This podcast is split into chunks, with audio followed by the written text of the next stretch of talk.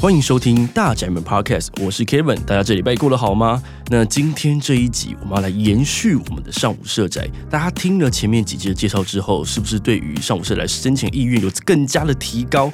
那提高之后，如果我们今天进入到申请的阶段，相信大家一定有一些相关的问题想要来询问我们的住宅处的同仁，所以我们今天这一集就直接来跟大家进行一个 Q&A 的互动。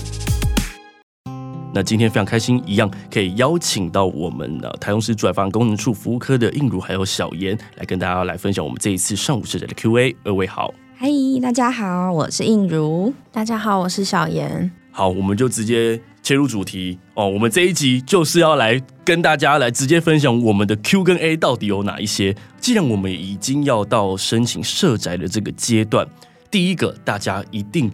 会想要了解，跟一定会有很多不清楚的地方，就在于他们的这个申请的资格，我必须要具备什么样的身份，才有办法来申请我们的上武社宅呢？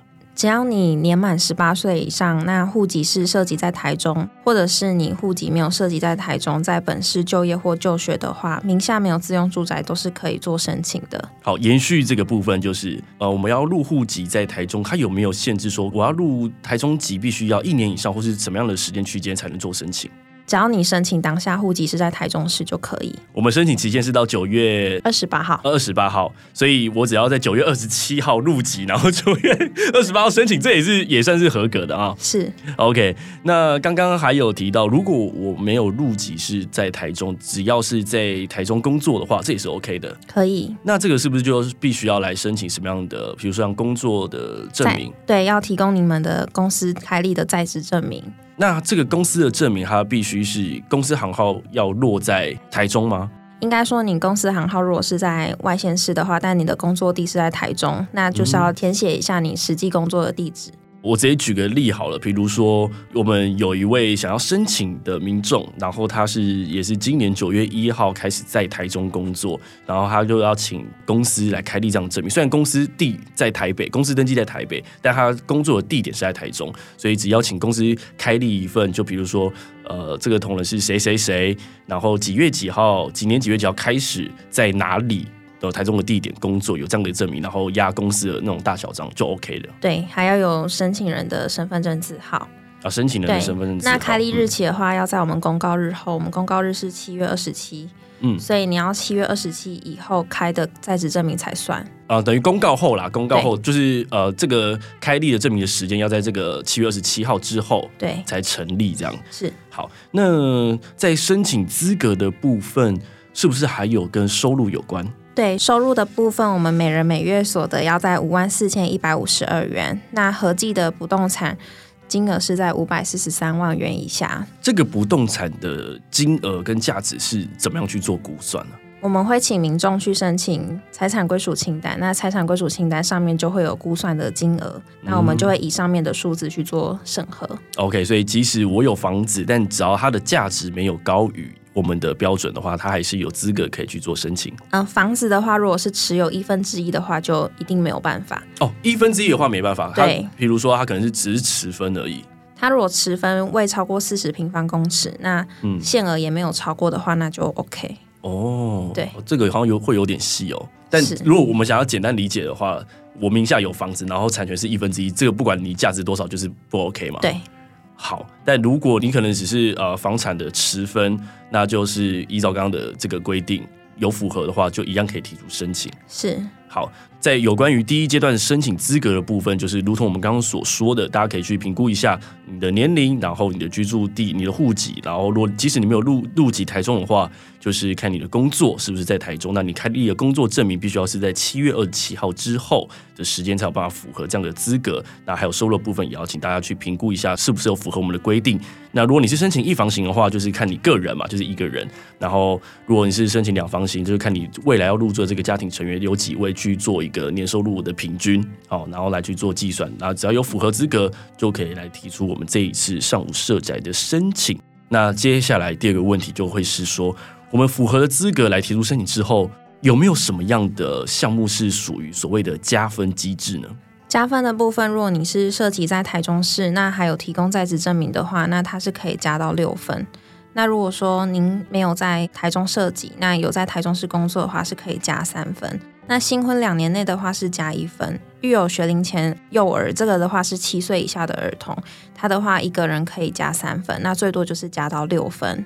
那青年的部分，十八岁以上未满四十六岁青年，他是可以加三分。嗯，那这样的加分是？呃，这个加分机制的意思是说，我只要有加上去，未来在抽签的过程中，它是有加权的，是不是？就我抽中的几率会比较高一些，但不代表你一定会中。是，所以你还是有可能会高分落榜，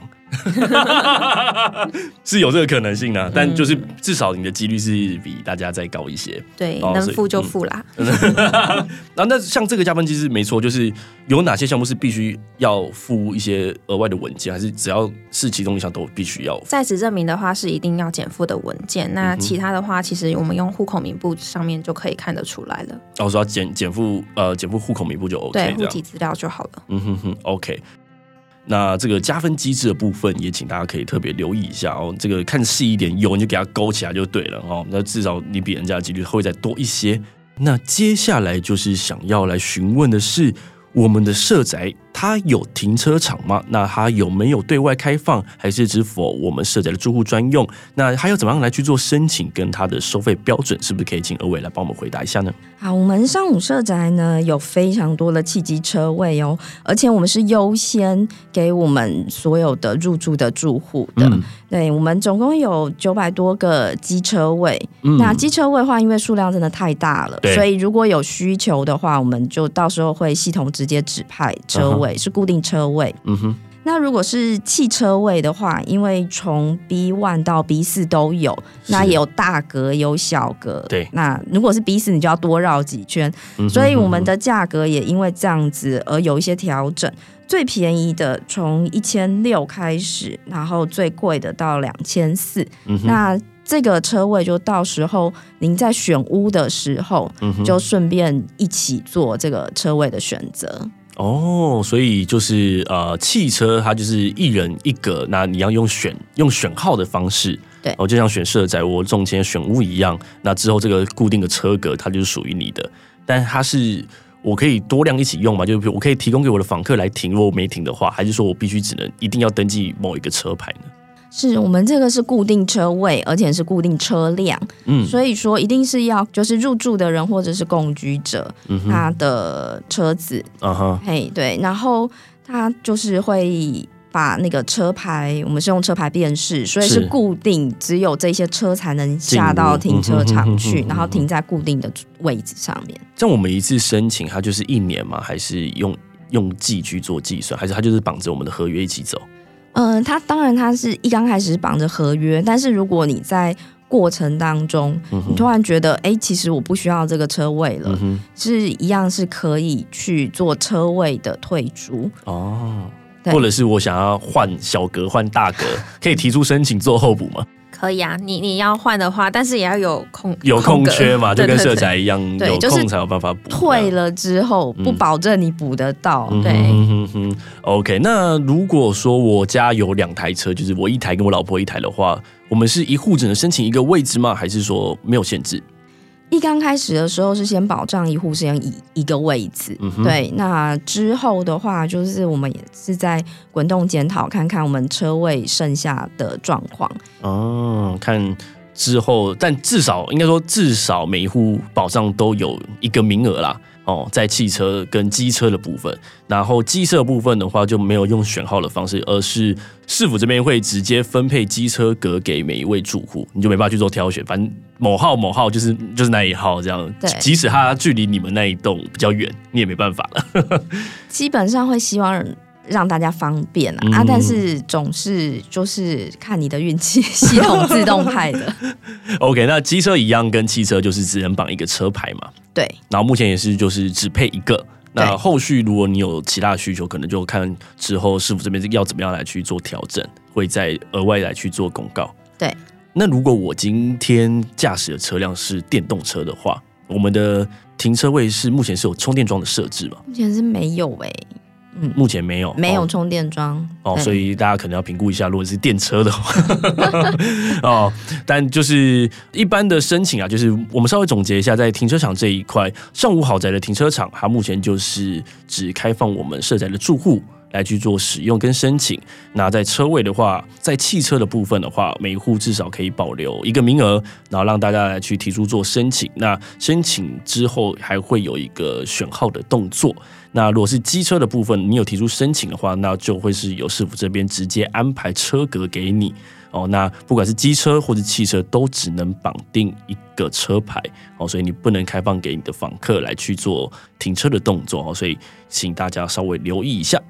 诶，那如果我今天驾驶的车辆是黄牌、红牌重机的话，那就必须要申请汽车的停车位哦，没有办法停在机车停车格。我如果有汽车又有重机，我就必须选择一个来申请喽。是，就是只能选一个汽车位啊，反正它就是一格给你这样子。但你要停重机还是你要停你的汽车，在申请的时候就必须要决定好了。是，好。那接下来的话就是，目前如果我想要申请我们上午豪宅，但比如说我目前正住在我们的五七三民的豪宅里面，或是我正在候补太平社宅，那我这个时候还能同时来申请我们上午社宅吗？当然可以呀、啊，因为基本上是完全独立作业，不同的社宅，所以说要注意的第一个是，你所有的资料不可以用旧的资料哦，嗯、因为像我们的财产归属清单，或者是刚讲的服务的在职证明，都要一个月内的。所以你之前有申请过，不好意思，请你再重新申请一次。对，那第二个要注意的是，如果你已经入住过其他的社宅的话，你已经享有过我们第一年五折、六折的那种优惠，那你。未来如果有抽中入住的话，会直接从七折开始。直接就呃，我我举例好了，比如说我在五七三民住了第一年，所以我第一年的租金是五折。对，那我第二年的时候刚好幸运抽到了上午豪宅，那我一进去的话、嗯、是上午豪宅的房价是六折还是七折？七折，就一律就是七折了。对，嗯哼哼，对，所以你是这个是否你目前已住在其他台中社宅里面直接？跳到上午豪宅的话，会是这样的计价标准。对，就算你在其他地方你只住了一个月，那不好意思，你算 你就只享有一个月的五折。嗯，对，就直接变七折过来了。但你可以。同时住在社宅当下，还能再申请上午社宅这件事情，已经是很棒的一件事了。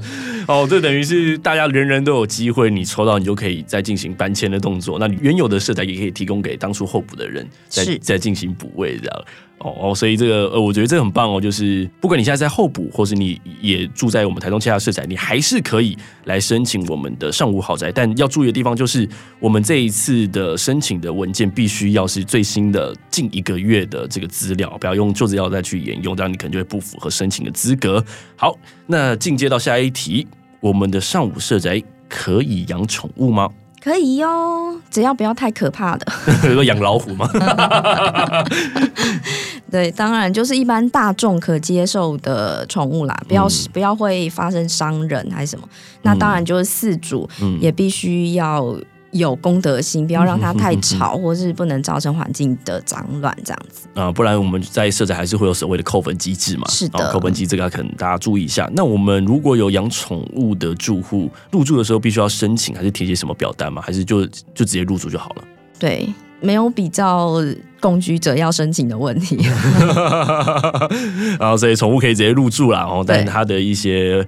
呃，大小便啊，或者是一些噪音的部分，可能就要请就是我们的饲主要好好的注意一下。嗯，好，那接下来这个问题的话，就是有关于入住的时间点。我们现在可以知道说，假设我抽到了上午豪宅的话，大概什么时候可以安排入住吗？呃，我们预计是在一月的时候抽签，然后二月的时候会通知这些正取户，嗯哼，然后三月的时候入住。啊，等于是明年的农历年过完之后。就可以搬新家了，哎，对，刚刚好。OK，这个时间点大家可以大概评估一下。如果你目前是在外面租屋的话，嗯、或许你在一月有抽到我们的上午豪宅的话，可能要就是跟现在房东来约定一下之后的这个呃租约问题可以怎么样的解决。所以目前上午豪宅的这个时间点的话，大概是预计在明年的一月会进行抽签，二月的时候通知，然后三月的时候会入住。哦，但实际的时间点，我们还是要再看一下我们住宅处正式公布的这个时间点来去当依据。好，那接下来的话，一样是跟申请有关的部分。我们在申请上武豪宅的时候，一次可以申请几个房型呢？一次的话就只能申请一个房型，你当下就要决定好。在我申请前，我就要先决定好。对，哦，所以如果大家有先去那个有去过我们的这个看屋的活动，应该心里会有个标准啊。哦，所以就是呃，我们一二三房型跟 SOHO 只能选择一。对，没错。哦，所以呃，一次只能申请一个房型，但像我们的一般房型一二三房，它有不同的平数，那这个平数的挑选就要等到我们如果有中签。到选屋的时候才去像停车格一样再去做挑选嘛？对，它是依照顺位去做选屋。你的序号如果是一的话，那等于你有一房型的全部，你可以去做选择。哦，那。我们在房型的挑选上面有跟居住人口数有做限制吗？有的，我们共居房的话，我们是限制最多只能入住两位。那 SOHO 房的话，最多是三位。一房型的话也是三位。那二房型的话是最多可以入住到七位。嗯、那三房型的话，最多的话是十一位。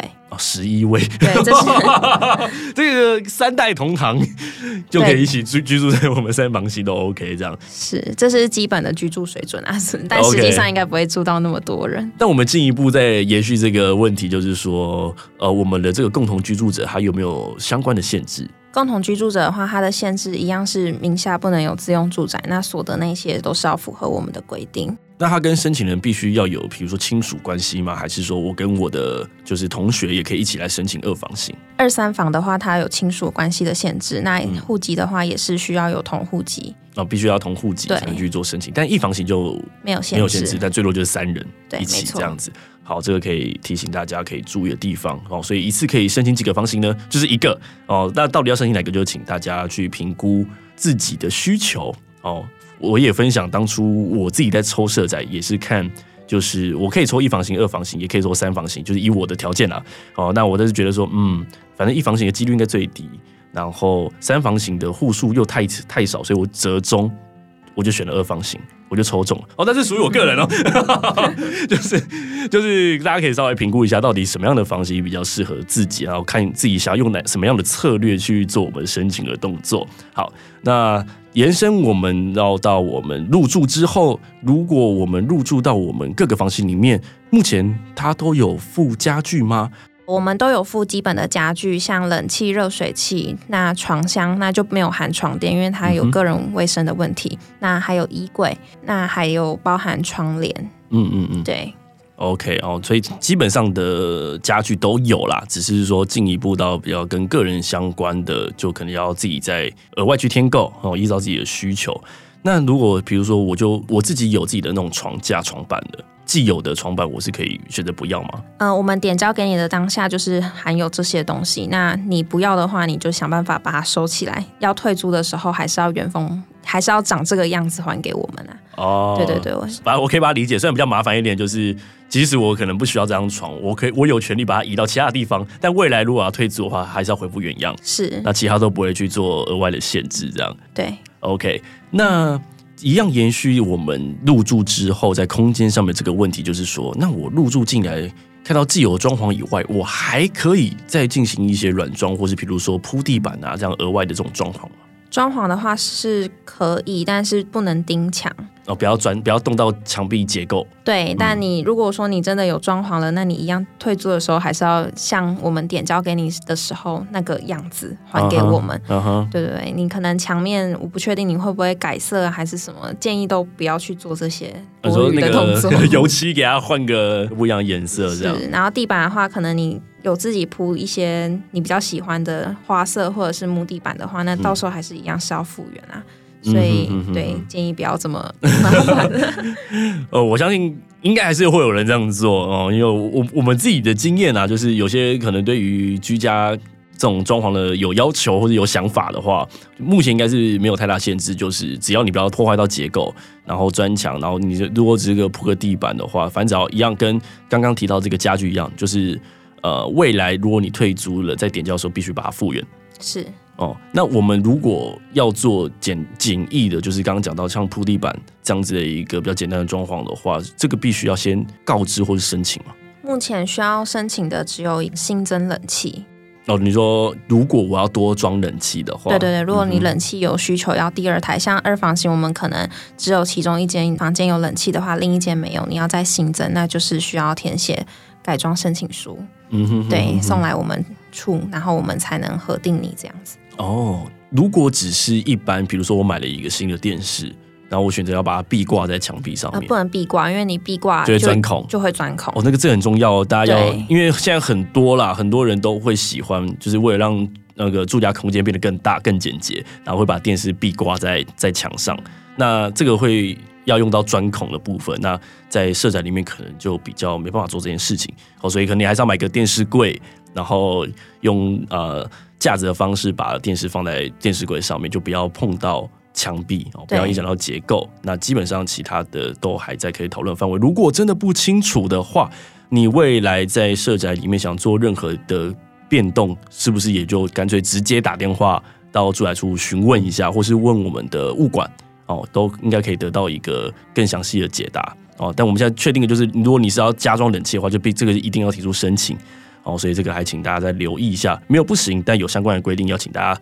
依照规定来去遵守。好，那以上其实有蛮多，就是我们整理出来的问题。不知道二位在执行我们社宅申请的这些过程中，还有没有什么是想要提醒大家的地方呢？好，我这边想要提醒一下，因为已经有陆续在审核民众的送件，嗯，那我们就发现有一些人可能会直觉觉得，我又没有收入，或者是我这个小孩是未成年，他才七岁五岁而已。所以他就没有付他的财税资料，嗯、啊，这是不行的哦。嗯，哎，因为其实有些人他们会把财产隐匿在未成年子女，嗯、对，所以说为了防避啦，嗯、就是让大家麻烦一点，所有入住的人户口名簿、财产清单。跟综合所得税清单，所有入住的人全部都要附上这个资料。嗯，对，没有附的话也不用担心，我们就是请你补件而已。对，那就是补件的话只有一次机会，所以如果你收到补正单，拜托一定要看清楚。对，我们常常有时候就会觉得，哎，好可惜，他怎么就。就少了一个身份证字号或者什么，有时候我们都会有点觉得有点可惜嘛。但是因为真的案件量很大，嗯、那我们的规定就已经有说了，补正就是一次机会而已。那就是请大家一定要把我们补正单看清楚啊。这个的确哦，有提到，因为我当初在申请的时候，我儿子刚好是零岁。就是还没，我就说，嗯，他也要去申请个什么财产清单吗？因为感觉什么东西都没有啊。哦，这个必须要，因为这个规定就是我们申请要入住的这些家庭成员，他必须该付的这些文件都要附上去。即使你知道他没收入，即使你知道他名下没有任何财产，也也要有一张就是证明他的确没有任何财产跟收入的这个财税证明在。哦，这个这个要请大家再特别注意一下。那除此之外还有什么样？呃，民众有在近期有提到或是邀请大家注意的事项吗？呃，有一些民众在询问学区的部分啊。嗯，那如果是国小的话，我们上午设在的学区是敬德国小。敬德国小，嗯，对。那国中的话是双十国中。双十国中，国小跟国中就只有。这样的一个选项了嘛？哎、欸，对，它是单一学区，哦，所以大家也不用考虑说我是不是该选哪一间。没有你，我们要入住的话，就是进德国小还有双十国中这样。是，哦，所以这个也提供家长啦，哈、哦可以了解到这一点。未来如果你入住到我们的社宅里面的话，我们的学区就是进德国小的话就是进德国小，国中的话呢就是双十国中。OK，那。节目的最后，可能还有一些民众还不知道我们这一次的这个上午社宅申请的时程到底是几号到几号的截止呢？申请受理的时间是八月二十八到九月二十八。哦，所以九月二十八的几点前都还来得及，只要收得到是一邮戳吗？还是？对，如果是邮寄的话，我们一邮戳为凭，就是九二八的邮戳都可以。那如果是线上的话，我们就是收到九月二十八号的十一点五十九分五十九秒。哦五十九秒，所以线上你跨到十二点，那就是对。No no，对。那我们在我们处本部收件的话，我们就是只有收到五点而已。哦，只有收到五点而已。对。OK，那我们就是一般申请送件之后会得到个什么样的简讯，还是通知说，哎，我有收到我们的件，还是建议大家是可以用电话询问的方式来去做确认吗？嗯，建议大家用电话的方式打电话过来做询问，看我们有没有有没有收到。对、嗯，这很重要，因为我当初也是送东西发现，嗯。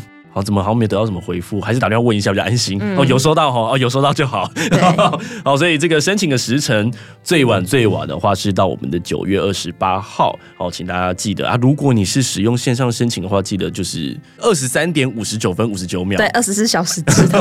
呃，在这个晚上二十三点五十九分五十九秒前，哦，送出你的这些申请的文件。